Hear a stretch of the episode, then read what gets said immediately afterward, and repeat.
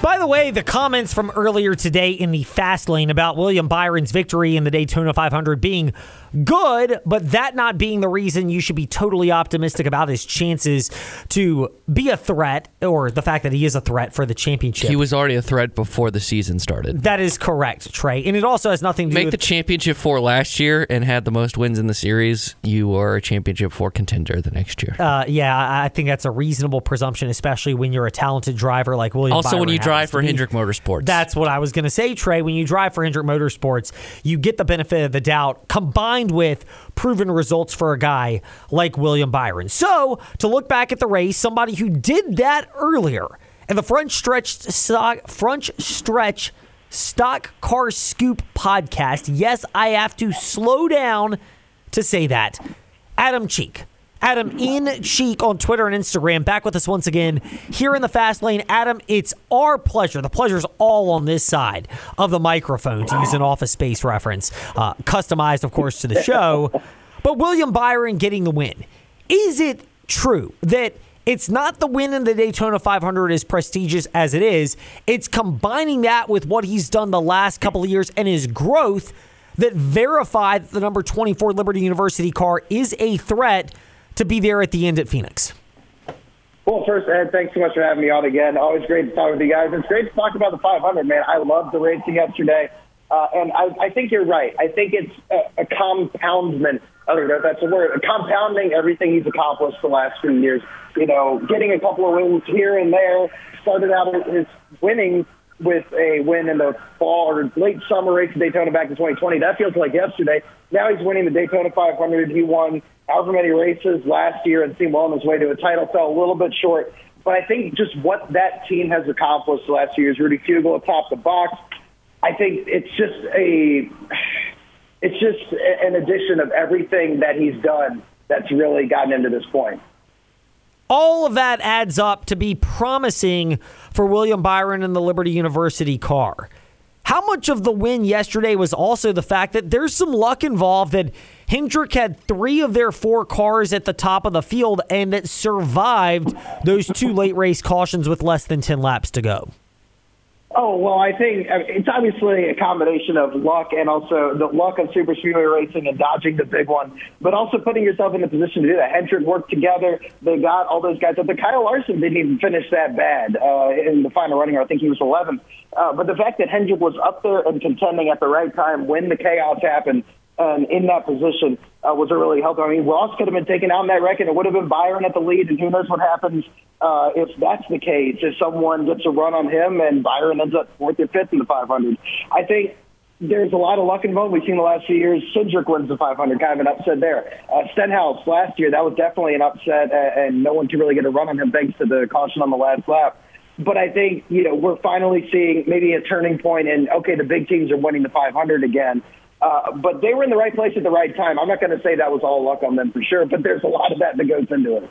We mentioned William Byron, his teammate Alex Bowman. They've got Hendrick equipment. The third place finisher after Byron and Bowman was Christopher Bell of Joe Gibbs mm-hmm. Racing, who who has made it far in the season and is another threat to be there at the end. But after that, you've got a number of drivers that you know. It, it, we'll throw AJ Allmendinger in sixth out because he's not racing for a Cup championship. But Corey LaJoie in fourth, Bubba Wallace in fifth, John Hunter Nemechek in seventh, Erik Jones in eighth, Noah Gragson in ninth, and Chase Briscoe in tenth. Out of that collection of drivers who were there at the end, which ones are really, really down on themselves for missing an opportunity and hoping they can carry that momentum over to their next shot in Atlanta this weekend? I think the prime suspect there has to be like Bubba Wallace. I think he's. We saw a pre-race segment with him. I think he's made peace with where he's at right now. I think the one you got to look at is Legacy Motor Club, the double top ten. Jimmie, not a great run yesterday, not the run he wanted for sure. But John Hunter and Erik Jones both being in the top ten when the white flag waved and the potential. I mean, we've seen people go on insane runs at Daytona. They could have gotten an insane run and you know uh, been there, been second, third, or fourth uh, going into turn three on the last lap. So I think Legacy's going to be the one kicking themselves the most over what could have been. But also, that's a really strong showing. For Erik won with them a couple of years ago at Darlington. They didn't get any wins last year, but Erik had some solid runs. John Hunter's kind of looking to reprove himself after that Front Row Motorsports rookie season in Cup a few years ago when it went okay, I guess. Uh, not certainly not great, uh, but I think those are two guys looking to really prove themselves this year, and that was those are two guys I had my eye on when the white flag waved yesterday. I was like, oh my God, Legacy might get a run here. Double top ten's not bad though, for sure. It's a combination of skill and luck to win on these mm-hmm. type of tracks, Adam, as Adam Cheek of frontstretch.com is looking back at the Daytona 500. But for William Byron getting the win in this particular event, what does it say about his journey to this point? Not just his slow and steady ascent, ascent but how he's done it unconventionally, not having the traditional dirt racing and go kart background, and the fact that in addition to doing that, he did something a lot of fans uh, can relate to, which is overcoming the doubt monster. Yeah, that's true. I think uh, Byron, you know, he's a guy who, you know, I'm sure everybody loves uh, a guy who has the background in sprint cars or open wheels or go karts, whatever. Uh, but the fact that he was able to turn, you know, racing on a video game into a very fruitful career. Almost won the truck title in 2016. Would have if it hadn't been for that blown engine uh, at Phoenix. Uh, and then wins, goes out wins the Xfinity Series title. And then Cup, he almost wins the title last year. I think that's super important for his ascension uh, to this Cup. I almost said plateau. He's not plateaued. He's still rising. Uh, but this Cup stage that he is on, the fact that they almost won the title last year, I think erases a lot of that doubt. Those first couple of years, he was just kind of running in the pack. He didn't win until that Daytona race in 2020. So he had a couple of years where he wasn't running, you know, probably where he wanted to be. But overcoming that and really starting to click off wins at a on a consistent basis, uh, there's a few that got away from him for sure. But Byron, I think, is in a really good spot right now for his self confidence, and I have no doubt that he's only going to get better from here and more experienced for sure. So we touched on William Byron and what he's done. The other part to this as Adam in Cheek is where you can find the insight in addition to frontstretch.com of our current guest talking about the Daytona 500 Adam Cheek. And that is the race circuit goes to Atlanta this coming weekend. Are we more likely to get another one of these great organization plus great tapered spacer drivers like a Joey Logano, a Brad Keselowski, a Denny Hamlin to victory lane? Or how reasonable is it to believe that guys like Corey LaJoie or Erik Jones or John Hunter Nemechek or Noah Gragson could be there at the end and they could spoil the party? Well, what was that? I think a year, maybe two ago, we saw Corey almost win at Atlanta.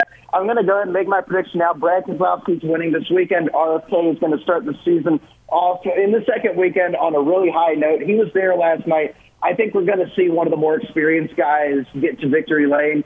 But Brad is the guy that I've had my eye on for a while with these super speedways.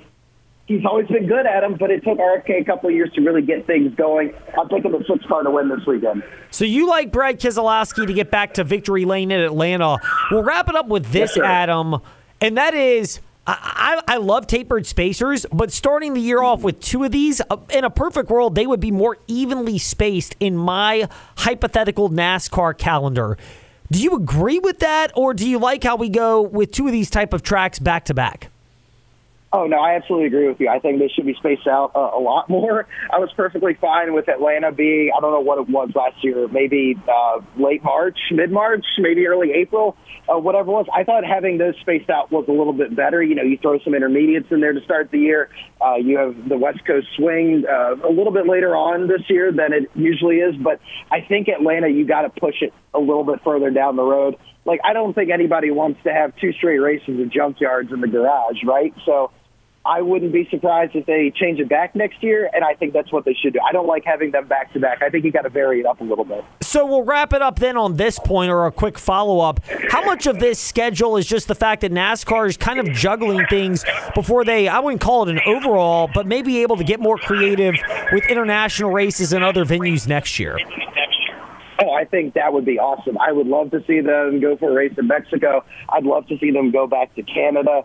Uh, I mean, those Canadian tire truck races are always fun, so go there or go to Montreal, do something like that. Do something weird with the schedule. Throw a wrench in it. Throw a complete curveball in there. I would absolutely love that. Um, I mean, go to Japan. They did that, what, in 98, I think? 96? So that would be really cool to see them at. I am all for the international stuff making their making its way into the schedule. Even if it's just an exhibition, do it anyway. We're all for the insight of Adam Cheek at frontstretch.com and at Adam in as in number one. Adam in Cheek on Twitter and Instagram. Adam, appreciate your time today in the fast lane. We'll chat again soon. Yes, sir, Ed. Thanks so much for having me. Talk to you guys again soon. Indeed. And stay connected with us, Trey Lyle, VT, and Fast Lane Ed Lane. Facebook, Twitter, Instagram, and wherever you listen to podcasts. We're back tomorrow afternoon. Debbie Antonelli on ACC men's and women's basketball slated to join us. So come hang out with us again tomorrow in the Fast Lane.